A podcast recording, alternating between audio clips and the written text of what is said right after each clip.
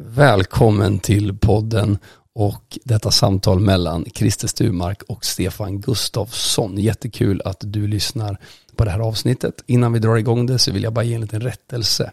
I detta samtal så pratar vi om mirakler och eh, Christer frågar om jag har sett ett amputerat ben växa ut.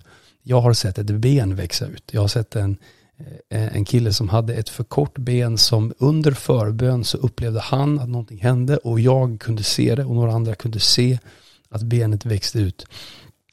Eh, jag vet att det låter konstigt och crazy, men det är faktiskt så. Däremot har jag inte sett ett amputerat ben växa ut. Eh, det hoppas jag att jag får göra någon dag, men inte än. Men jag vill bara skicka den rättelsen innan vi drar igång med avsnittet. Men njut av avsnittet med Christer Sturmark och Stefan Gustafsson.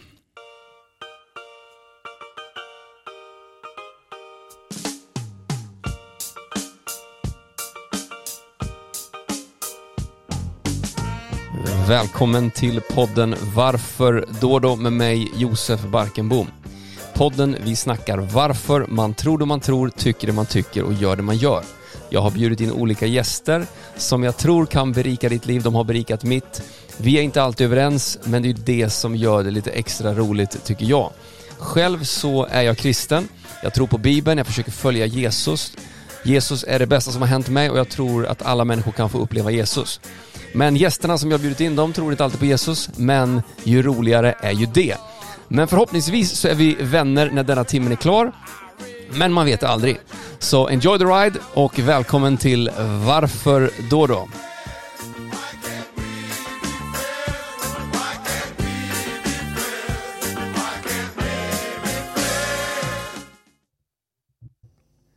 Då hälsar jag välkommen till podden Christer Sturmark och Stefan Gustafsson.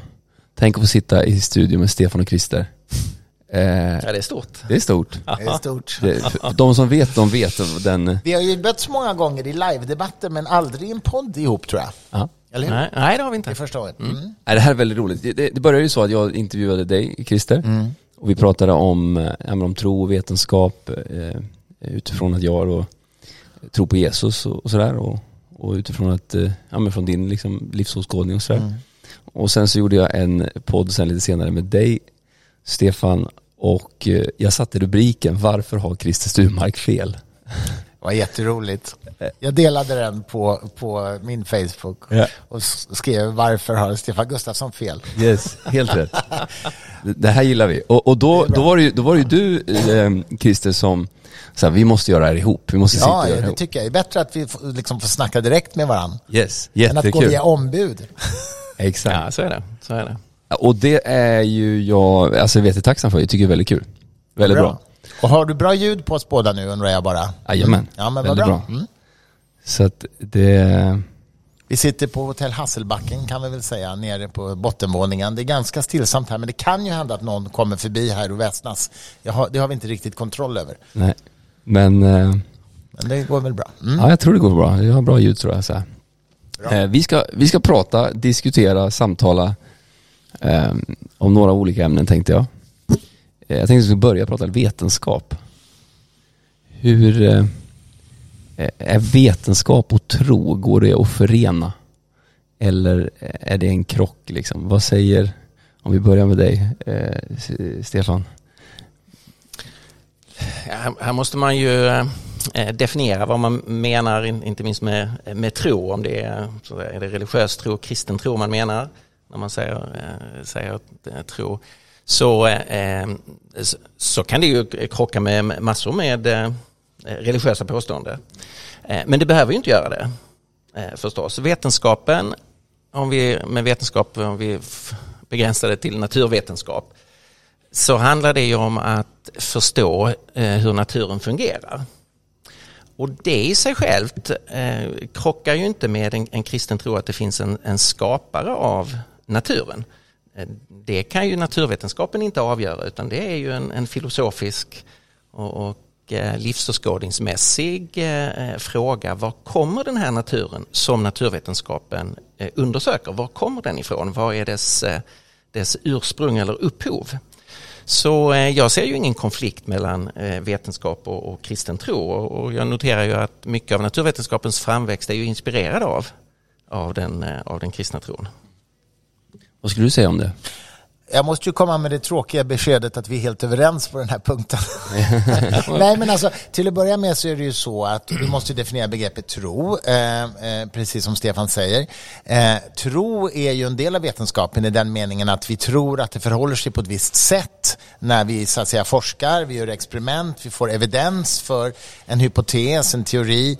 Vi får, har stark evidens i vissa fall, vi har svagare evidens i andra fall, då är vi inte riktigt lika säkra. Men vi tror att det är på ett visst sätt sätt. Och den, så I den meningen så är ju tro en del av kunskapsprocessen. Mm. Men om du med tro menar kristen tro då, eh, så skulle jag säga att den är också förenlig med vetenskapen givet att den inte gör empiriska sanningsanspråk eller har empiriska sanningsanspråk som hamnar i konflikt med vetenskapen. Och det finns ju en massa sådana empiriska sanningsanspråk inom vissa tolkningar av kristendomen som inte är förenlig med vetenskapen, till exempel kreationism kontra evolutionsteori. Eh, men det är ju solklart också som Stefan säger att en gudstro är förenlig med en naturvetenskaplig världsbild. Jag menar, det, kan fin det skulle kunna finnas en skapare, vilket jag då inte tror i och för sig, men det skulle kunna finnas en skapare utan att det hamnar i konflikt med en vetenskaplig världsbild. Så i den meningen är det, är det naturligtvis också helt förenligt. Och det finns ju eh, empiriska påståenden från kristen tro som till exempel universum är inte evigt. Eh, som ju samspelar väldigt väl med yes. den nuvarande naturvetenskapliga kunskapen om detta universum. Det är ja. inte evigt utan är tidsbegränsat ja, säga, det, i sin existens. Det var ju till och med så att det var en jesuitpräst som mm. lanserade Big Bang-teorin eh, om att det finns en startpunkt så att säga. Och, eh, och där det fanns ateistiska Eh, eh, astronomer, Fred Hoyle till exempel, mm. som förlöjligade detta sa att det där är bara ett försök att smyga in religion i vetenskapen. Det är klart att universum är statiskt och evigt.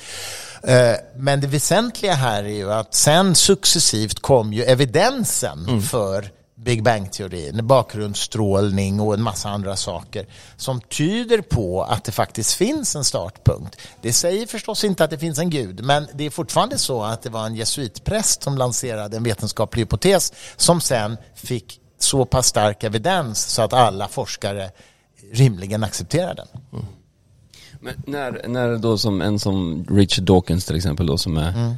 eh, en känd debattör eh, liksom i detta ämne, ateist, säger att science buried God. V vad tänker du om det, Stefan? Eh, jag tänker att eh, Richard Dawkins är ju, eh, han är ju väldigt duktig på att, att hitta slagkraftiga formuleringar som, som funkar i ett lite förenklat debattklimat. Och man avundas hans kommunik kommunikativa förmåga. Men om man analyserar hans resonemang så är de ju inte alltid lika eh, lika imponerande som, som jag ser det. Och, eh, ehm, eh, jag tycker inte att man kan hävda att eh, naturvetenskapen har, eh, eh, har begravt Gud.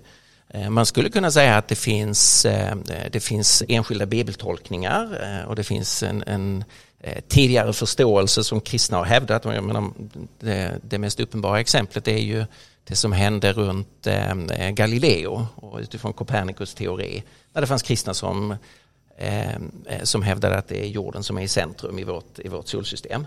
Eh, nej, det är klart att naturvetenskapen har begravt den tolkningen av, av, eh, av universum och det sättet att läsa Bibeln är eh, uppenbarligen eh, alldeles fel. Men som ett generellt påstående skulle jag inte instämma att vetenskapen har begravt Gud. Nej men, det, nej, men det, jag håller ju med om det också. Alltså, jag ska säga en sak till som jag är överens med Stefan om innan vi kommer in på det vi inte är överens om. Men det är ju att det är faktiskt så att religionen har banat väg för naturvetenskapen i den meningen att religionen lanserade idén att det fanns en intelligent skapare som hade, som hade skapat en skapelse som var, in, som var intellektuellt förståbar så att säga. Va? Att det, fanns, det var möjligt att förstå tanken bakom skapelsen, den var logiskt konstruerad på något sätt. Och det var ju i någon mening grunden till naturvetenskapens sätt att undersöka världen. Det, det, det kom ju från den religiösa föreställningen om en intelligent skapare. Än en gång, det visar ju förstås inte att det finns en sån skapare, men, men som tankestruktur så hjälpte det naturvetenskapen mm. framåt. Eh, nej, så jag håller inte med om att uh, science buried God. Eh, däremot skulle jag säga att fram till Darwin var ganska förnuftigt och rimligt att tro att varelser till exempel var designade därför att de var så pass komplexa. I och med Darwin och evolutionsteorin som förklaringsmodell så var det inte längre nödvändigt, det var ingen nödvändig hypotes med Gud. Så man kan säga så här, vetenskapen har inte begravt Gud, men vetenskapen eh, visar att idén om Gud inte är nödvändig för att, för att förklara världen. Tycker jag. Ja, just det. Där skulle jag, ju, eh, då skulle jag vilja begränsa det eh, påståendet kanske. Eh, man skulle kunna säga som, som jag ser det att evolutionsläran eh, den har gjort frågan om den biologiska mångfalden. Där är det inte lika, eh, liksom lika pressande att säga ska vi förklara biologisk mångfald så behövs det en gud. Därför att nu har vi, finns det då en teori som som ger en förklaring till hur mm. kan denna mångfald ha uppstått av biologiskt liv på, på planeten jorden. Men det är ju inte detsamma som att därmed så eh, finns inte längre behovet av Gud. Därför att det där är en, det är en delfråga så att säga. Eh, sen återstår ju frågor hur, hur uppstod det där biologiska livet som den där mekanismen sen påstås eh, kunna skapa den här mångfalden. Mm. Eh, och då har hela frågan om eh, universums uppkomst vad orsakade the big bang eh, och så vidare och så vidare liksom på en mängd områden. Så jag tycker att man det där att man blir, eh, Darwin har hjälpt mig att bli en intellektuellt tillfredsställd ateist. Det har jag inte riktigt förstått mm. faktiskt. Det tycker jag är att blåsa upp Darwins betydelse långt utöver vad det är han egentligen pratar om. Mm. Nej, men, men alltså, jag håller ju med dig om att eh, evolutionsteorin gör Gud onödig för att förklara den biologiska mångfalden. Men det finns ju fortfarande gåtor som vetenskapen ännu inte har svar på. De nödvändiggör ju förvisso inte Gud, men Gud skulle kunna vara en möjlig hypotes till Big Bangs uppkomst eller universums uppkomst. Men det finns ju konkurrerande hypoteser så att säga, där Gud är en av dem. Eh, så, så Gud är fortfarande inte nödvändig, utan det är bara en av flera möjliga hypoteser. Man, anledningen till att man kommer till tro då, eller eller man kommer till en icke-tro. Du menar gudstro när ja, du säger gudstro, det? Ja, precis. Bara så vi ja, klargör det, för jag tror på en väldig massa saker men inte på Gud. Exakt, eh, helt rätt, helt rätt. Eh, en gudstro eller sådär. Um, det är massa olika anledningar till det. Jag menar, vi pratade om då i senaste podden, eh, Christer, att eh, jag har ju fått mycket av min, min övertygelse utifrån att jag har sett mirakler, eh, fått upplevelser, och sen har jag ju intresserat mig av tro, vetenskap och, och liksom forskning lite grann sådär. Mm. Eh, men det har ju inte varit ett, ett, en, ett belägg för min tro utan det har ju varit att jag upplevde Gud liksom. Och, mm. och sen har jag sett då liksom, såg en rullstolsbunden stå upp och, och, och eh, det, det jag kan väl då ibland förbryllas med när jag, när jag sitter ner med ateister, det är ju att man Sekulär humanist, ja, ja, just det, men precis. därmed ja, också ateist. Ja, exakt. Men det är ju att man så här, ibland är att, nej men jag tror att det inte finns. Eh, och när man då lägger belägg för att, så här, ja men kolla, det finns ju övernaturliga saker som sker. Så vill man knappt erkänna det liksom, utan det blir, det blir bara att, nej men oavsett om man då sen tror på Jesus eller Buddha typ så här, mm. så, så, så bara, nej det finns inget utan och en, en som jag har med i podden också är Mikael Grenholm, han har skrivit en bok som heter Eh, eh, Om mirakel ja. Ja precis, den mm. dokumenterade Han intervjuade mig i den boken. Ja han gjorde det, ja. Mm. Dokumenterade mirakler. Mm. Där han har 50 stycken liksom. Va, va, vad säger du om mirakler och sådana här övernaturliga händelser? Eh, vad, vad alltså, är din take på det? Mm, ja, vi pratade ju om det i förra podden och jag, jag, förstår ju att du tror att du har sett mirakel. Jag tror ju inte att du har sett mirakel, men jag tror att du har sett saker som ser ut som om det vore mirakel. Och exakt vad som har hänt, om det är någon som har bluffat med att sitta i rullstol och ställa sig upp och gå, eller om det är någon som så att säga har kunnat läka med på ett medicinskt förklarbart sätt. Det, det, vet ju inte jag naturligtvis, för jag var inte med. Men jag menar, det finns ju människor som tror att de har sett spöken och jag tror inte att de har sett spöken, men de tror att de har sett spöken. Mm. Så att det säger ju inte så mycket i sig, så att säga. Jag tror inte att det finns mirakel i den betydelsen att en övernaturlig kraft har ingripit i en människas liv och helat den människan. Det tror jag inte. Det, det finns inte tillräcklig evidens för att tro på en sån extraordinär händelse menar jag. Och jag har slagit vad med kollegor till dig om att den dagen jag ser ett, ett amputerat ben växa ut med mina egna ögon, då kommer jag på den tiden var jag ordförande i Humanisterna och sa då kommer jag avgå som ordförande. Men nu har jag ju redan avgått i och för sig så jag kan inte hota med det längre. Men i alla fall. Ja, så att det är min take på det. Men, men, men eh, eller vad skulle du säga om det då? Eh, när, när, jag, när jag lyssnar till det här Christer så undrar jag om eh, alltså att den slutsats som, som, du drar här den bygger väl egentligen ganska mycket på en, en förutsättning, alltså att du av, av andra skäl då är övertygad om att det finns ingen gud. Eh, detta materiella universum är det som existerar och därmed så kan det mirakulösa inte, inte ske. Och jag är ju helt med på den logiken så att säga, ja, att, ja. att, eh, så är det ju. Men eh, i, i praktiken så är din, din hållning bygger mycket på, på den förutsättningen. Och det blir egentligen i längden ungefär som jag tycker det är ointressant att undersöka om det finns spöken för jag vet från början så att säga att jag är övertygad om att de inte finns. Ja. Och du vet egentligen då från början att... Ja, jag tror. Eller tror så att säga. Att Gud Visst, inte finns. Mm. Ja, och därmed...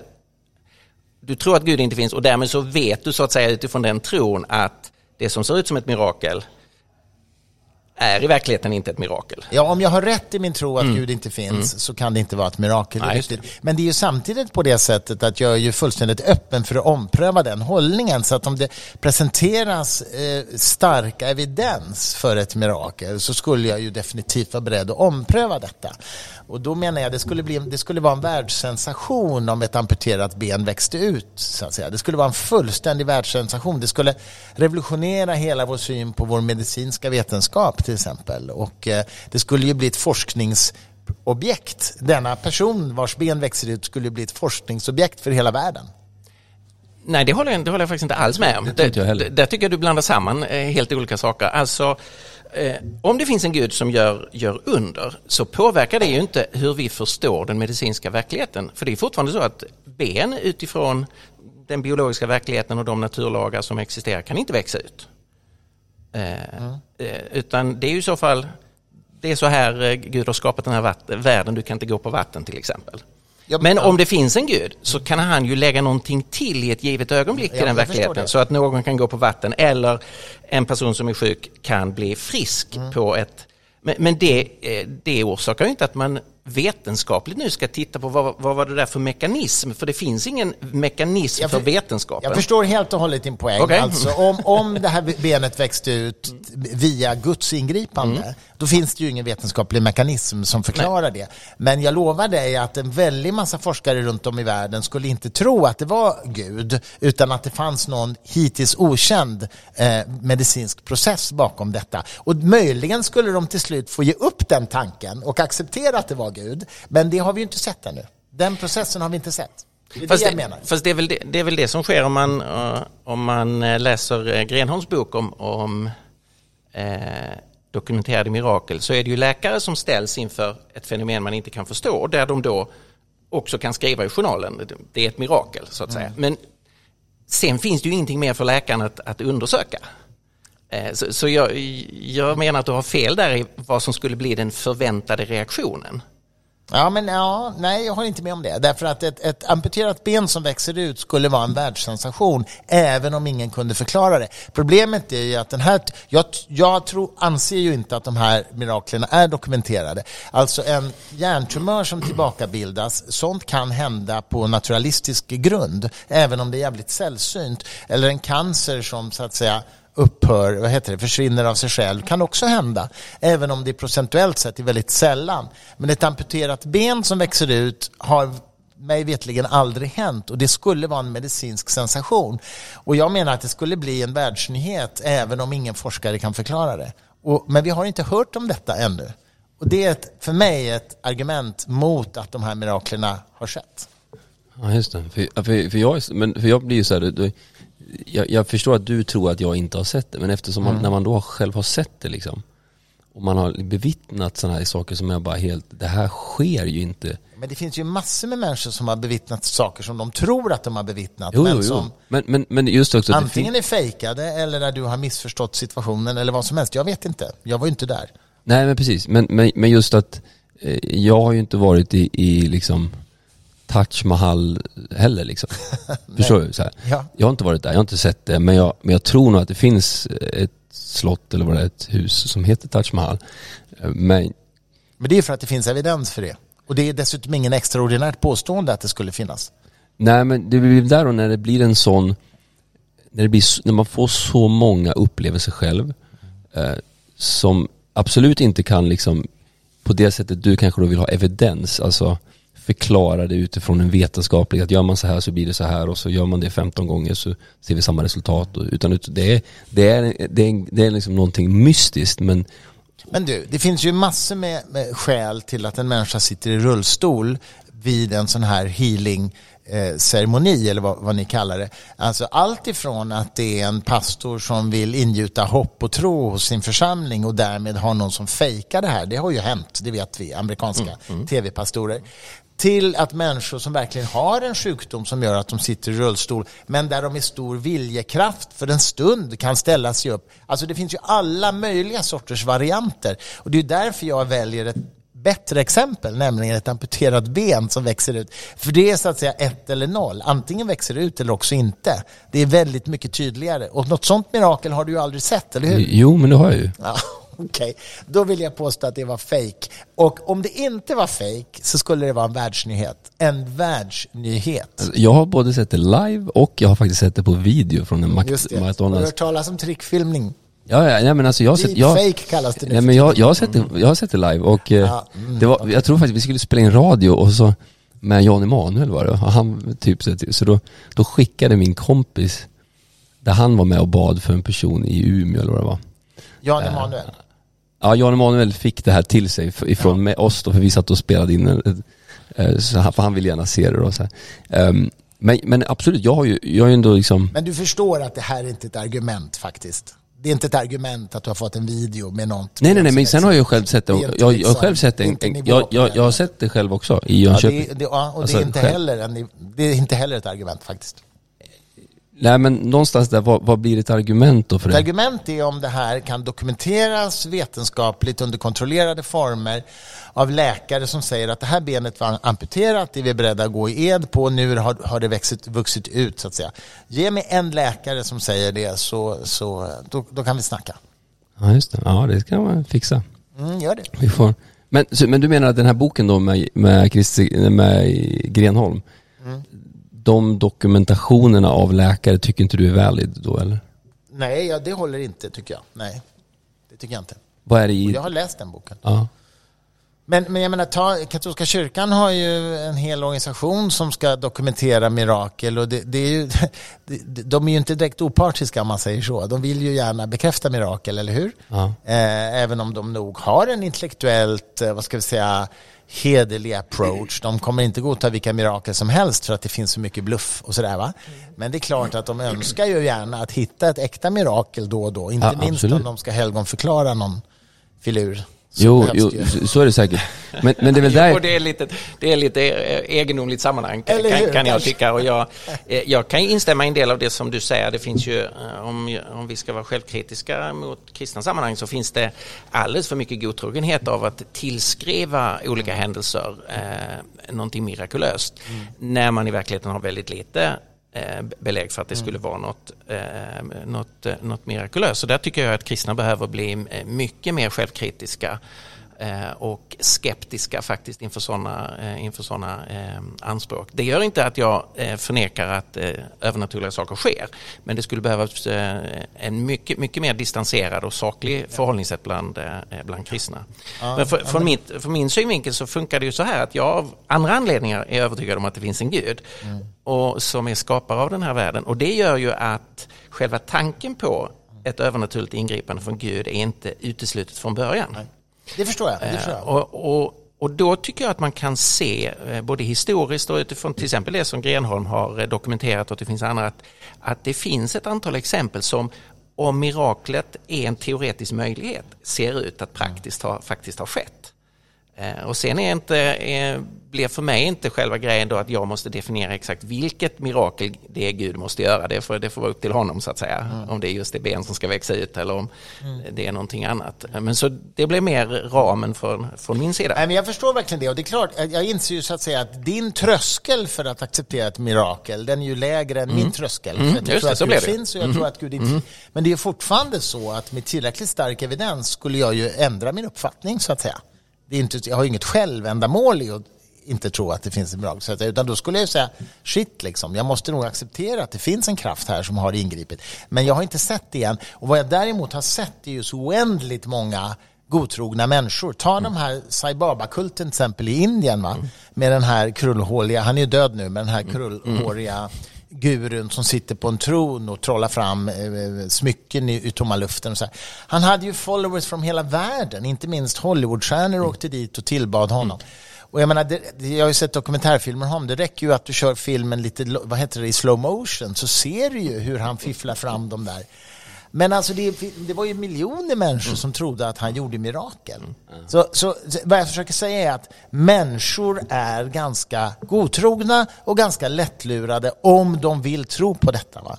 Där är vi faktiskt överens. Där är vi överens. Va? Och där tror jag att, så att ni kristna, och det säger ju du Stefan, bör ha en viss själv vad heter det, ja, att tänka på det. Och det är precis Absolut. det du sa alldeles nyss Stefan, så jag instämmer i det. Mm. Absolut, det, det, det, kan jag köpa. Men, men jag upplever ju också att den finns från andra hållet. Det är ju inte bara utifrån att du har en, en, en, en gudstro, utan det är också då om du har en ateistisk tro, att nej det finns inget, så kan man vara lika eh, liksom closed-minded då.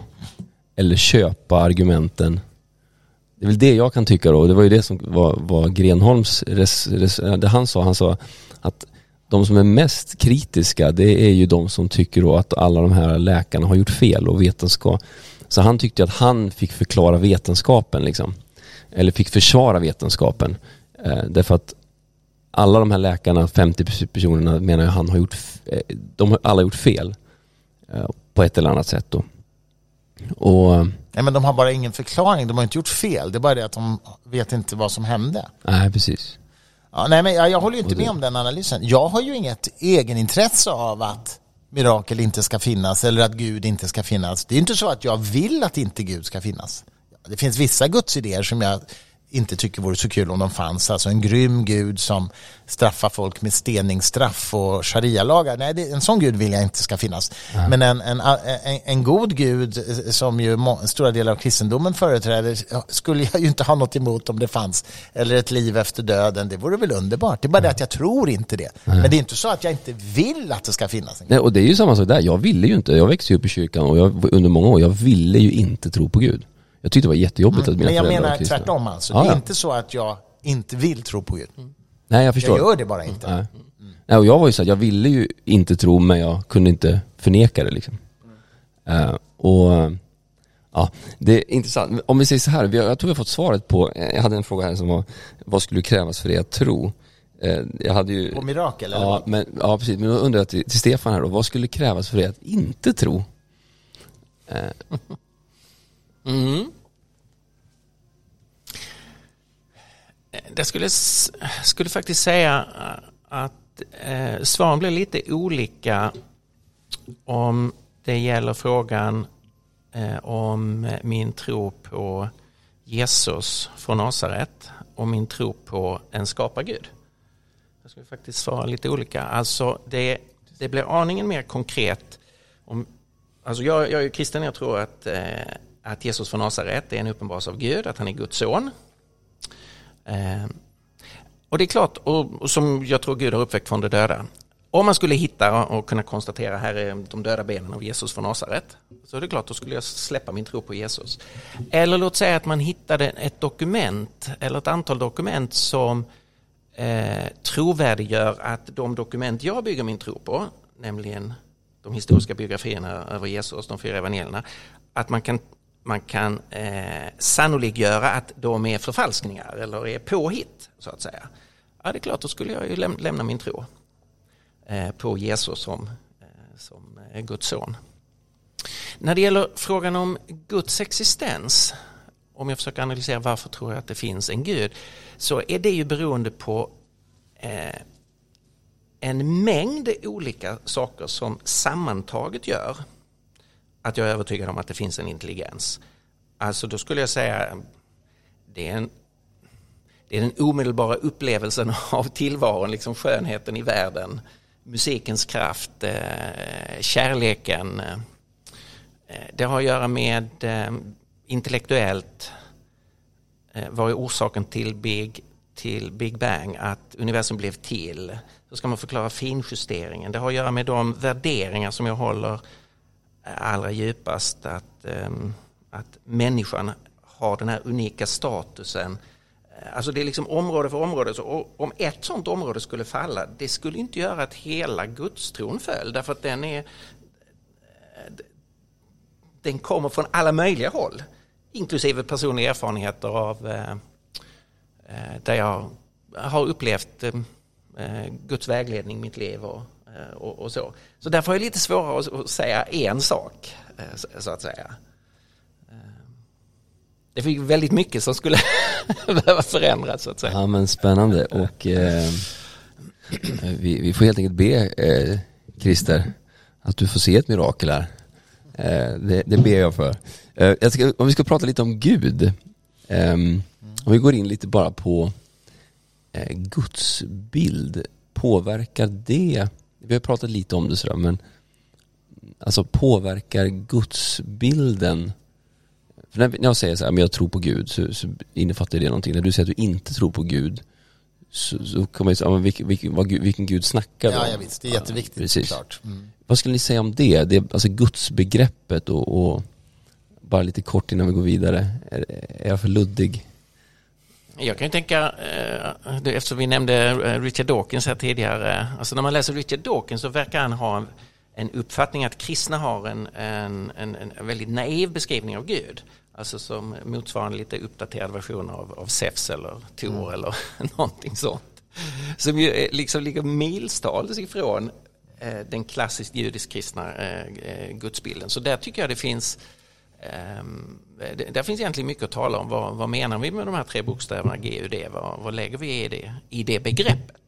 Och, och, för mig som kristen så handlar det ju om eh, eh inte en fysisk varelse och en gubbe på ett moln eller någonting sånt utan det handlar om en yttersta intelligens, ett yttersta medvetande som, som inte är fysiskt men som är den yttersta upphoven till den världen vi är en del av. Mm. Jag, skulle ju säga, jag håller ju med eh, Stefan där också, att, att den gudsbild som jag förhåller mig till, det är ju en gudsbild som karaktäriseras dels av någon form av intelligens, alltså att det är en intelligent kraft av något slag. Och att det också är en, en, en, en kraft som har orsaksverkan, alltså som kausalt kan påverka vår värld. Och det kan antingen då vara genom att göra mirakel eller genom att ha startat Big Bang eller påverka evolutionen så att ja, människor skapas och så vidare. Eh, och, och, det är också ett väsen, ett intelligent väsen, kausalt ingripande väsen som vi människor kan ha en relation till. Och ett sånt gudsbegrepp tror jag inte existerar alltså. Eh, däremot så tror jag att Eh, om jag ska uttrycka mig så här som med en one-liner så skulle jag säga jag tror att människan har skapat Gud snarare än tvärtom. Det vill säga jag tror att Gudsidén är en projektion som har skapats av människor som kanske skulle kunna formuleras som människans projektion av det ultimata goda eller liksom det moraliskt absoluta eller vad man nu vill. Va? Ehm, och som har liksom formats genom vår civilisation och vår kultur sedan väldigt lång tid tillbaka och tagit sig lite olika uttryck och lite olika former. Och som naturligtvis har en väldigt stor betydelse, som har påverkat människans, människors utveckling och kultur och så vidare. I den meningen så finns det ju liksom ett gudsbegrepp som har kausal påverkan på oss människor. Men jag tror fortfarande inte att själva det... begreppet, ja. Ja, ja själva mm, begreppet, mm, ja precis. Mm. Men jag tror inte att det motsvaras av någon ex, extern kraft, så att säga. Men alltså utan tvekan så existerar det ju som idé. Det, ju, det, det kan ju ingen motsäga. Liksom. Det är ju de, här, det är de valen vi har. Alltså det, det ena alternativet är ju att det är människan som har skapat Gud i sin mm. avbild. Mm. Och det andra alternativet är att Gud finns först det, och ja, skapar oss i, i, i, sin avbild. Och där är vi definitivt totalt oense ja, vad som kommer först. Ja. Mm. Uh, Men det är intressant att vi ger själva definitionen och jag skulle instämma i hur du beskrev eh, eh, Gud. Mm. Och det har jag ibland saknat i, i, i debatt med, med ateister. Alltså att man har att vi faktiskt har en, en överlappande åtminstone förståelse av vad det är, vad det är vi samtalar om. Och hur vi ja, ser nej, men visst. Och det är ju jätteviktigt. Och jag kan ju tycka också, även i debatter som jag har haft med religiösa företrädare, inte med dig, men till exempel Svenska kyrkan, att deras gudsbegrepp är väldigt diffust och väldigt luddigt och väldigt urvattnat. Så man undrar liksom, vad är det här för någonting? Är det någon slags marknadsanpassad, sekulär version utav Gud som de pratar om? Så där, ja, ja, nej men det är bra. Mm. Eh, nej men, och där kommer vi in lite på, jag tänkte vi skulle prata lite om rätt och fel. Mm. Eh, gott och ont. Eh, för jag får ju ibland frågan, liksom så här, eller folk säger till mig, men jag tror inte på Gud. Så här. Och då brukar jag säga, kan du inte förklara den guden du inte tror på? Mm. Eh, och det gjorde vi just nu. Ja, precis.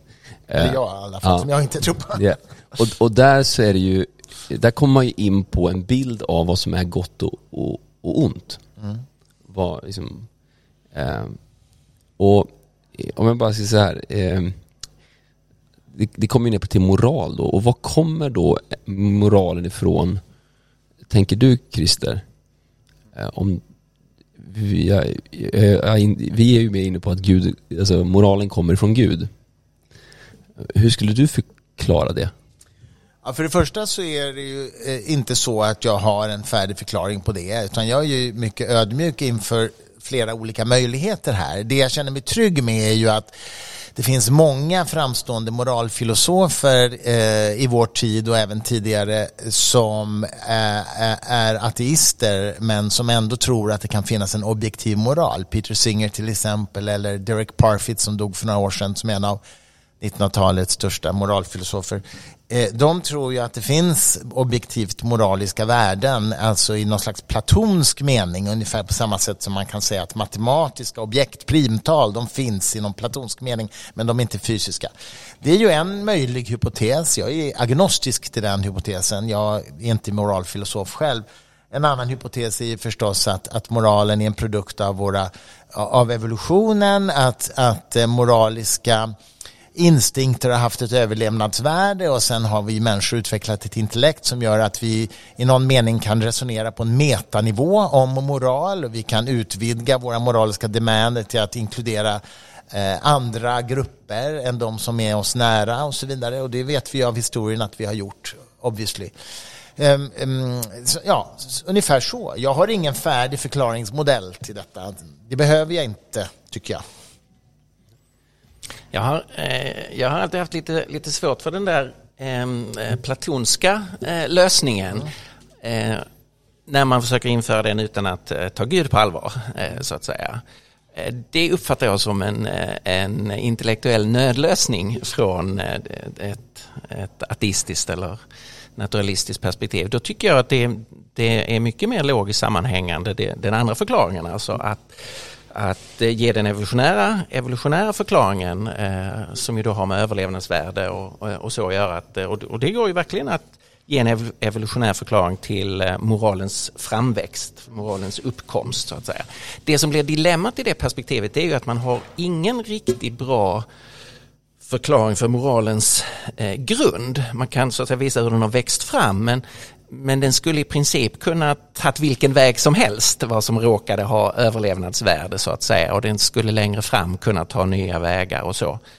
Eh, och där gör det ju en väldig skillnad om det, om det faktiskt existerar en moralisk verklighet som ju är en dimension när vi talar om Gud, att Gud är en god Gud.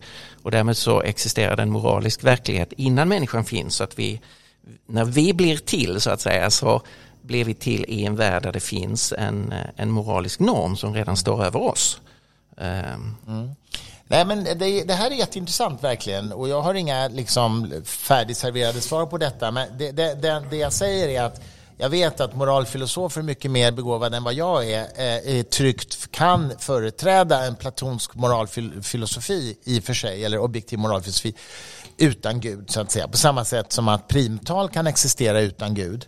Um, Eh, men jag håller med dig om, liksom, hur, vad är då detta? Jag, jag, har inte svaret på det. Ehm, vad jag kan tänka mig är att, är, är att evolutionärt i alla fall, att det finns vissa väldigt grundläggande liksom, egenskaper som, vi kan, som, som är universella, nämligen inga varelser vill lida. Lidande är dåligt därför att det är obehagligt, gör ont. Allt, allt liv undviker att lida och man kan tänka sig att det ur detta följer ett antal moral, moraliska, vad ska vi säga, postulat som följer ur det, nämligen att jag vill inte lida, då, då, då ska jag inte orsaka lidande till någon annan. Spegelneuronerna i vår hjärna kickar igång och, och liksom vi ser oss själva i andra. Compassion, empati eh, som väx, har vuxit fram i takt med att vårt intellekt har utvecklats, så att säga, evolutionärt. Eh, men sen är det klart att det finns en massa moraliska principer som, som också är mänskliga kontrakt, så att säga. Liksom mänskliga rättigheters eh, definitionerna är ju så att säga internationella mm. överenskommelser och som jag ju då varmt förespråkar. Men det är klart att en hel del moraliska ståndpunkter idag är ju, är ju så att säga mänskliga kontrakt. Ja, det kan man säga. Men man, man kan också säga att det, det blir ganska problematiskt eh, om, när man ger den där bakgrunden till moralen, alltså vi vill undvika smärta och, och vi inser att vi vill, andra vill också undvika smärta och så. Mm. Därför att en, en del handlingar som vi eh, bedömer som verkligt goda involverar ju smärta för oss själv. Mm. Vad tänker du på till exempel? Ja, man kan tänka på kriget i Ukraina. Är det gott att försvara de värdena? Det, där är ju människor idag som gör otroliga personliga upp, uppoffringar som in, innefattar högsta möjliga smärta, mm. både fysiskt och psykiskt. Mm. Eh, och de skulle säga, och jag skulle instämma, det är verkligen en god handling ja. eh, som de gör. Eh, så, så, där verkar ju moralen, våra moraliska intuitioner här verkar krocka med den ja, den bakgrundsförklaringen. jag förstår säga. vad du menar, fast det, det, tycker jag kanske inte då, därför att det beror på kortsiktigt eller långsiktigt perspektiv. Det är ju inte nödvändigtvis så att vi bara får tänka kortsiktigt om detta. Vi kan ju tänka att jag är beredd att ta viss smärta nu för att långsiktigt uppnå mindre smärta för en större grupp till exempel. Det vet vi från djurlivet livet, att det finns till och med djur i flocken som kan offra sig för att flockens överlevnad. Vi vet att schimpanser har en primitiv moralisk kod, som det verkar i alla fall. Frans de Waal forskar ju på det. Um, så att, jag, jag, tror inte att man ska se det där med att undvika smärta som någonting absolut på det sättet. Det har med tidsperspektiv och så vidare, skulle jag nog säga i sådana fall. Du ser fundersam ut. Ja, men ni ser, jag, jag försöker bara, ni, ni, är så, eh, ni är så smarta så jag sitter här och bara försöker så här, Ska vi inte överdriva? Hur, hur, eh, men det här kommer in lite på synen på människan då. Eh, eh, eller, eller innan vi går in på det, vad skulle du säga, vad är ett bra liksom, att prata om moral utifrån en kristen perspektiv, eh, Stefan? Hur... Eh, eh så det finns ju det, det, finns ju ett väldigt vanligt missförstånd att en, en kristen argumentation skulle vara att bara den som tror på Gud eh, kan vara en god människa till exempel. Och det är ju, det är ju fullständigt åt skogen. Godhet och ondska kan ju eh, manifesteras eh, hos människor oberoende vad, vad vi tror på eller inte mm. tror på eh, och så. Och en, en ateist och en sekulärhumanist kan ju moraliskt sett vara bättre, godare än en, än en, än en viss kristen så att säga. Så det är ju inte, det är inte den frågan man, man diskuterar, den, den moraliska halten hos en viss individ.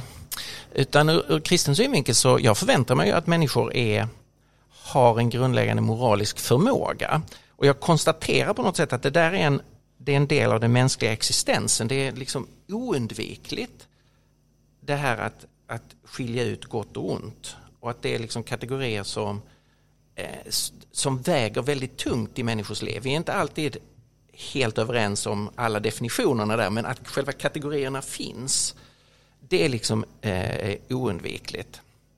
Och de verkar ha en sorts förpliktande innebörd som andra kategorier inte har som, som smak till exempel om man tar eh, sånt som har med mat att göra då lämnar vi varandra frihet. Liksom. Du får tycka om eller förkasta exakt vad du vill och, och eh, man kan lära sig uppskatta något eller kan man låta bli att lära sig uppskatta en, förvärva en viss smak och så. Men det här är någon sorts förpliktigande kategori där vi utmanar varandra att du gör fel och bör ändra dig eller man skäms själv och inser jag måste ändra mig för nu gjorde jag fel. Och den där förpliktelsen som ligger i själva den moraliska dimensionen i livet för mig det är ju ett av, av argumenten för Gud. Alltså att det är som om man är ställd inför en moralisk verklighet som är, den går liksom bortom min egen existens. Och för mig blir det ju ett, ett av argumenten för Gud, alltså det moraliska argumentet för Gud. Det verkar finnas en, en objektiv moralisk lag som jag är på något sätt ställd inför. Jag skulle ju hålla med om att det, det är ett argument för att det finns en objektiv moral i alla fall. Eh, och som ju moralfilosoferna menar att det kan göra utan Gud. Då. Eh, men men jag, jag, håller med om det. Alltså det finns något förpliktigande i vissa moraliska axiom som inte är ekvivalenta med smak, till exempel. Um, men som sagt, därför, ja. och, där blir ju en sån som synen på människan då, om vi går in lite bara på det, blir, eller är det inte så utifrån en naturalistisk hållning, varför är det skillnad på människa och djur? Skulle du säga, Stefan, eller Christer? Ehm, ja, men en skillnad är ju att vi har en intellektuell förmåga att reflektera bland annat moraliskt och metamoraliskt eh, på ett sätt som inte djur har. Det är ju en väldigt stor skillnad. Men det är klart det finns många, många skillnader. Men, men det, det för mig är det så att säga, ur mitt perspektiv så är det en gradskillnad och inte en artskillnad. Så att säga. Det finns ju lägre stående djur och högre stående djur. Det är skillnad på en schimpans och en dagmask också. Så att säga. Och det är skillnad på en människa och en schimpans. Det är kanske mindre skillnad än mellan en schimpans och en dagmask. Men finns inte risken då om man, om man liksom hårdrar det där och att du kan också då göra skillnad på människor? Alltså generellt och... Ja, men alla människor är unika, det är klart det är skillnad på människor. Men, men jag tycker ju som sekulär humanist att människ, alla människor åtnjut, bör åtnjuta universella mänskliga rättigheter. Och de är ju tyvärr ifrågasatta i stora delar av världen. Men det är ju en politisk fråga. Och det, det, där är vi överens att alla människor bör, bör åtnyttja det. Sen är det ju diskussionen då var, var det där värdet är förankrat och, mm. och på, på, vilken grund man kan hävda det. Och, och, där blir det ju ganska stor skillnad om man, om man enbart har det evolutionära perspektivet att här en varelse har utvecklat högre kognitiv förmåga, högre intellektuell förmåga, alltså ger vi henne eh, oss själva en, en högre ställning. Um, Samtidigt som det då inom den gruppen kommer att finnas enskilda individer som har en lägre kognitiv förmåga än vissa, eh, vissa eh, av aporna och så. Mm. Eh, den, den kristna hållningen här är ju att, eh, att människan till sitt, till sitt det är någonting i människans väsen att vi är Guds avbilder som gör att vi, om vi tillhör släktet Homo sapiens, har denna unika ställning. och att vi är liksom älskade och relaterade till Gud på ett sätt som övriga livsformer inte är. Och det är då oberoende av den individuella kvaliteten, eh, intelligensen eller förmågan att bidra eller eh, men hur skulle, du, hur skulle du ha sett på till exempel om neandertalarna hade överlevt oss, de dog ju ut för 40 000 år sedan, antagligen för att vi slog ihjäl de sista. Men om de hade fortsatt leva parallellt med oss, skulle de ha åtnjutit samma status då som vi eller inte? Ja, det, där, det, det är en intressant fråga ur, ur kristen synvinkel. Ja, verkligen. Och, och, för mig så handlar det ju om eh, eh, vilka grenar av mänskligheten som är eh, Guds avbilder. Mm. Alltså så jag, i, i mitt tänkande så eh, om, om, om, vi säger att den nuvarande bilden av eh, det mänskliga livets framväxt på, på jorden är i grova drag eh, korrekt. Ja. Så, så tänker jag mig då att någonstans där när det har utvecklats varelser som är ungefär som vi, att, eh, att Gud har gripit in mm. och gjort någon form av uppdatering. Mm. Uppdaterat operativsystemet? Ja, just det. Okay. 2.0. 2.0, just ja. det. Eh, och jag skulle ju eh, vara öppen för att Gud gjorde det med två personer och att mänskligheten i biblisk mening, i kristen mening, startade där. Mitt Adam problem... och Eva menar du? Ja, om vi vill kalla dem det. Mm.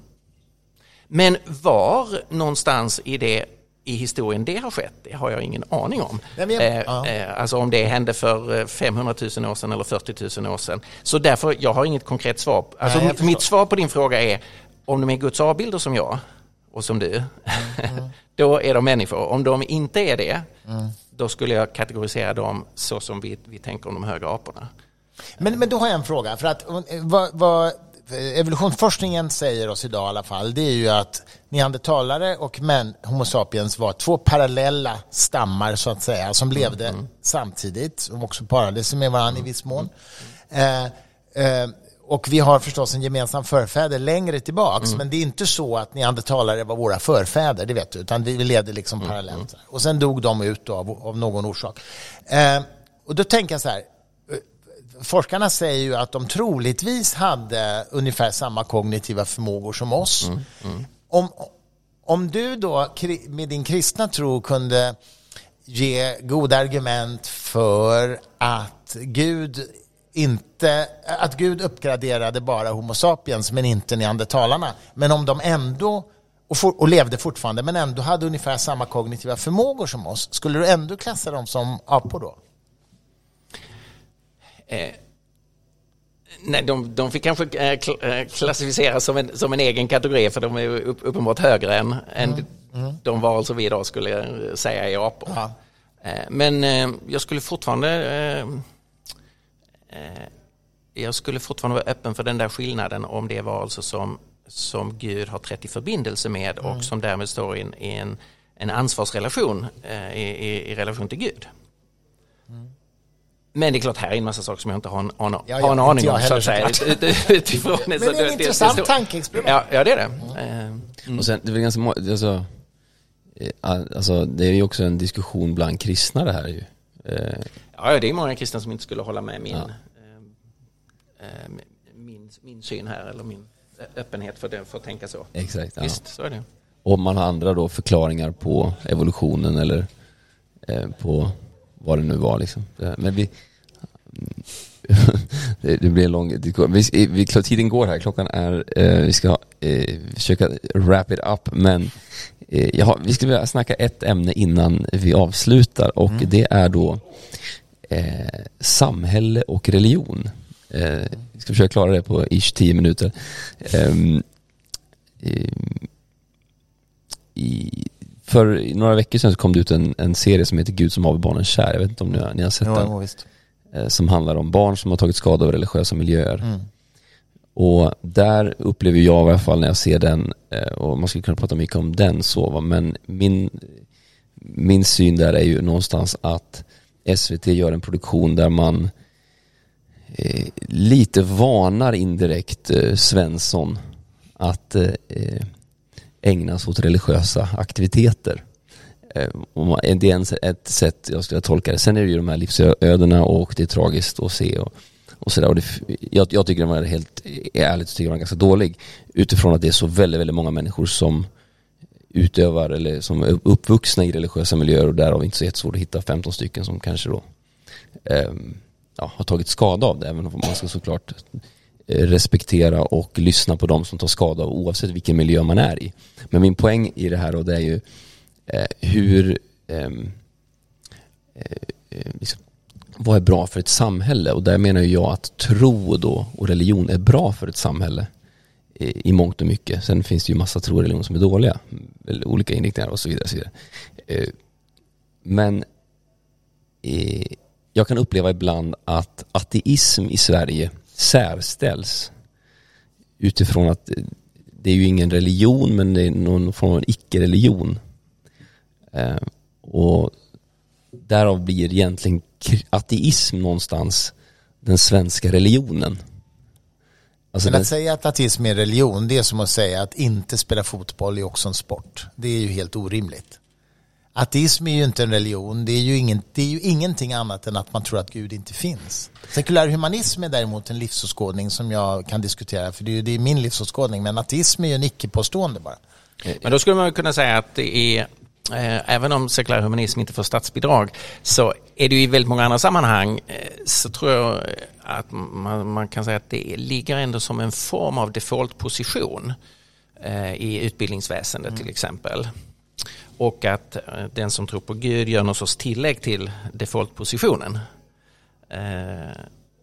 Eh, så att sekulärhumanism har ett väldigt stort kulturellt och intellektuellt inflytande över, eh, över svensk kultur. Eller skulle du inte hålla med om det? Nej, jag håller nog inte med om det. Jag håller med om att den sekulära attityden har stort inflytande över vår kultur. Och sekulär kan man ju vara även om man är gudstroende. Men att man liksom ser religionen som en privat, personlig eh, gudstro men det har inte att göra med politik eller liksom samhället i övrigt att göra. Självklart, jag har gå, som troende går jag till min kyrka, till min församling och ber tillsammans och så vidare, vilket man ju måste få göra. Men det sekulära perspektivet är det som jag tycker är, är, präglar Sverige, inte det sekulära humanistiska.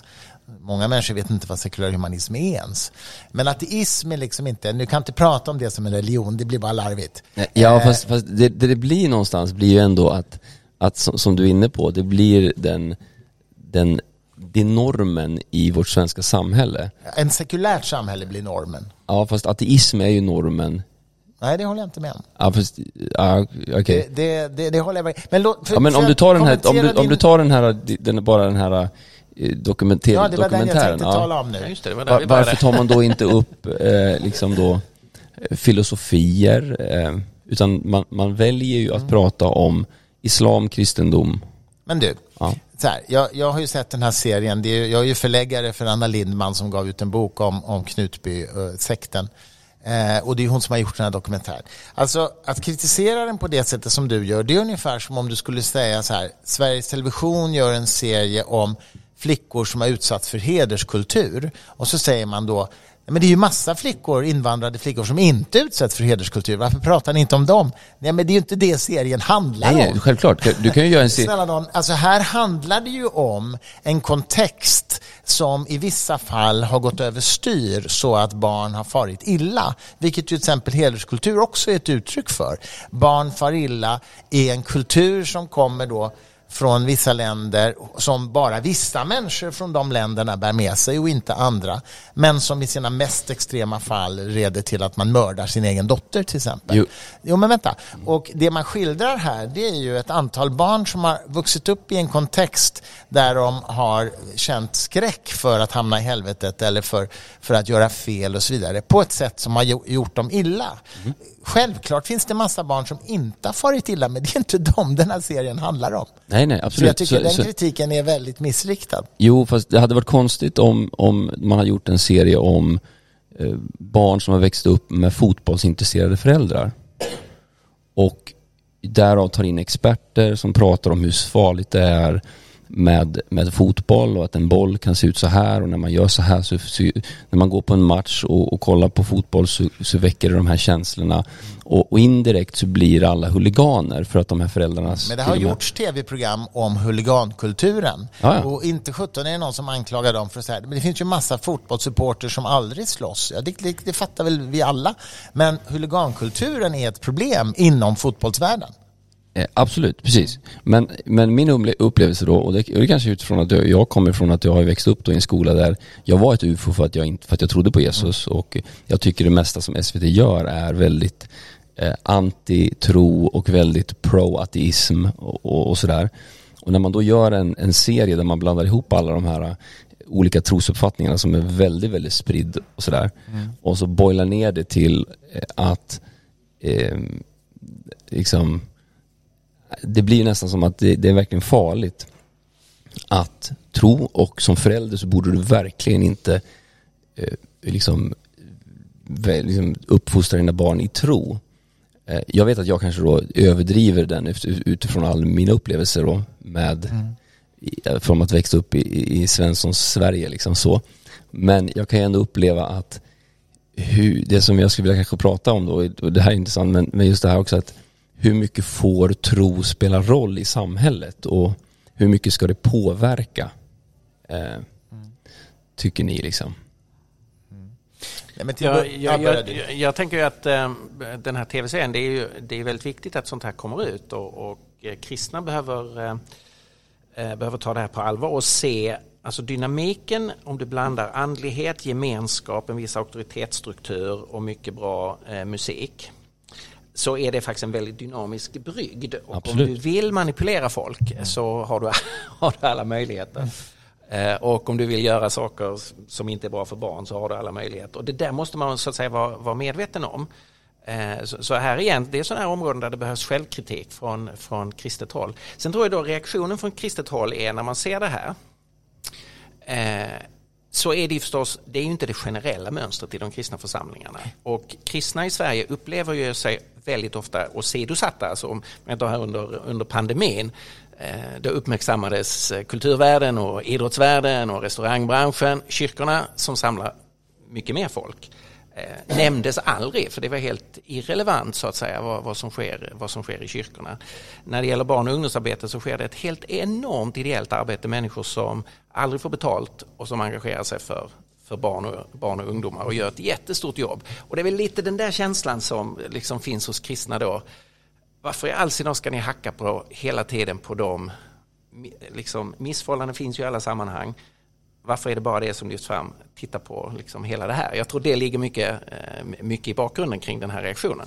Men, men det, det försvarar liksom ingenting av det som de här dåliga exemplen som har eh, Nej, och jag skulle säga att det, det, finns i kyrkvärlden och, och så finns det de, de, de absolut största puckorna jag har träffat så där har jag träffat i kyrkvärlden. okay. så, alltså, ja, men alltså, de, de absolut mest, alltså, så att, och att, att, så att, att frikyrkofolk och då, om man säger så, gör övergrepp och gör dumma grejer, så här, det, det, absolut, så här, det, jag skriver under på det. Och man ska inte, jag vill inte ta bort de här personerna som man följer i den här serien.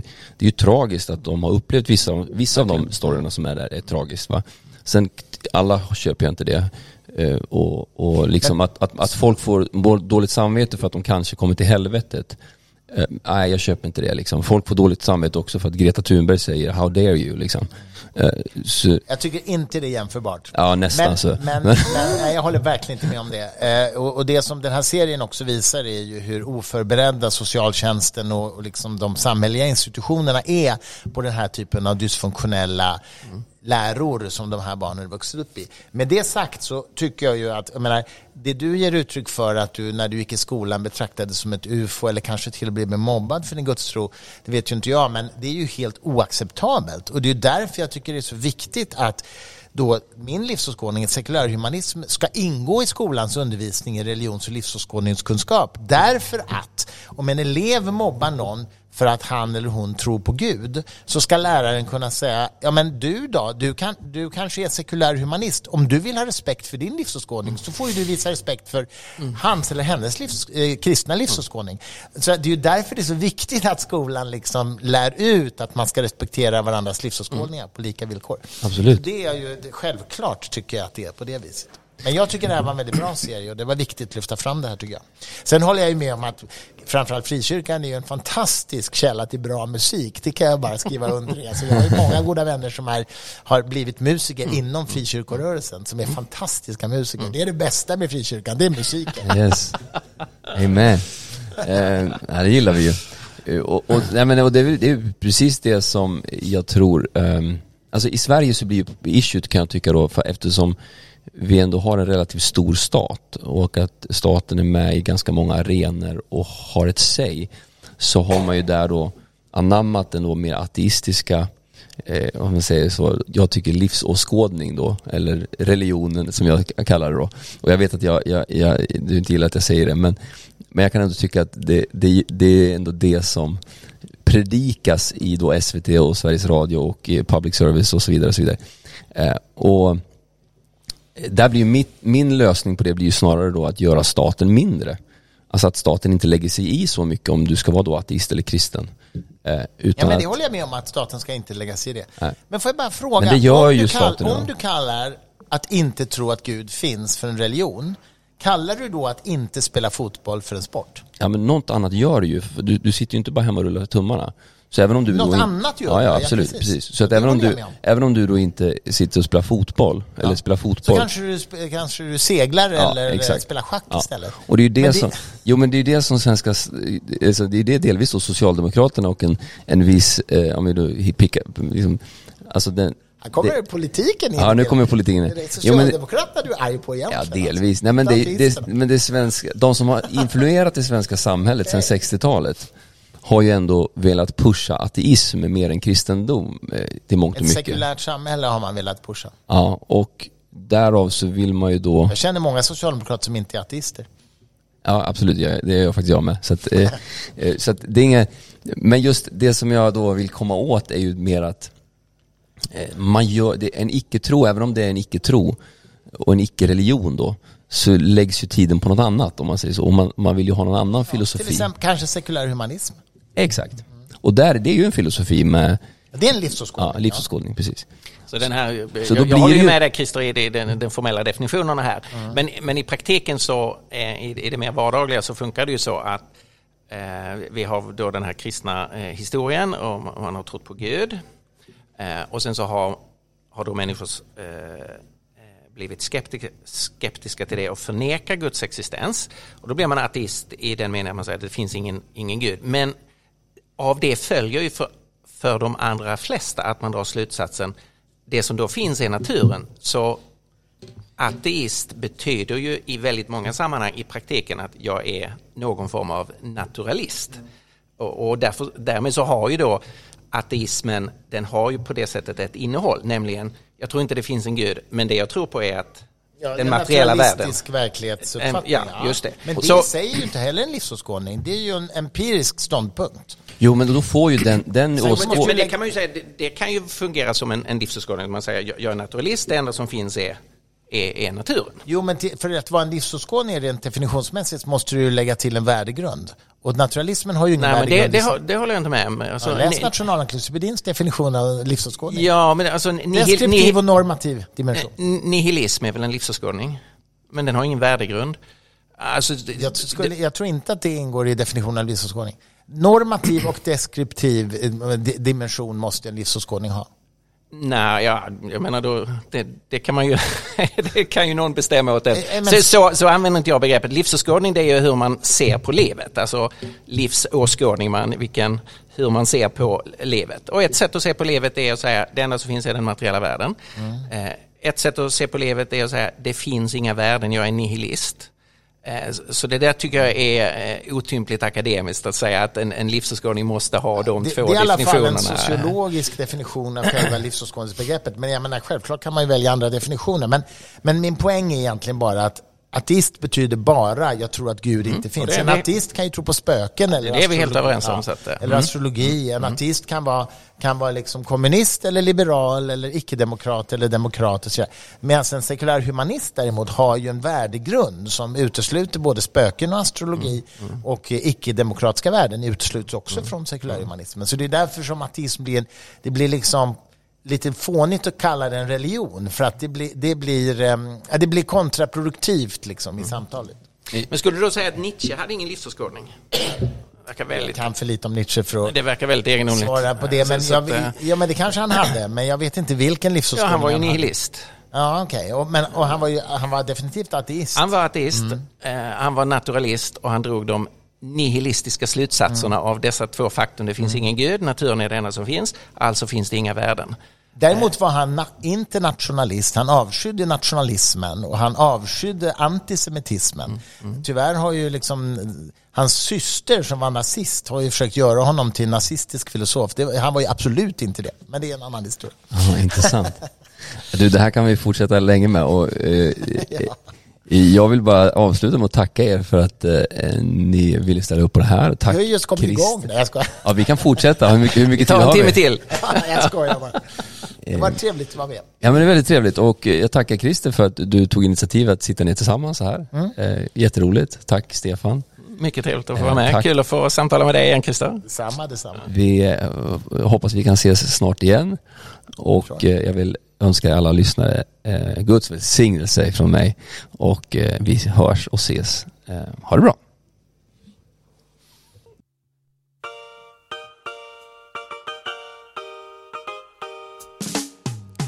Stort tack för att du har lyssnat denna gång. Jag hoppas verkligen det här har berikat dig. Jag uppskattar att du har tagit dig tid att lyssna på detta samtal och jag hoppas vi hörs snart igen. Har du några frågor får du självklart ställa dem. Jag älskar frågor. Du hittar mig på Facebook och Instagram. På Instagram heter jag Josef Emanuel och på Facebook Josef Emanuel Barkenbom eller så hittar du mina uppgifter här nedanför i podden. Jag vill önska dig en fantastisk skön dag och Guds välsignelse och så hoppas jag vi hörs snart igen.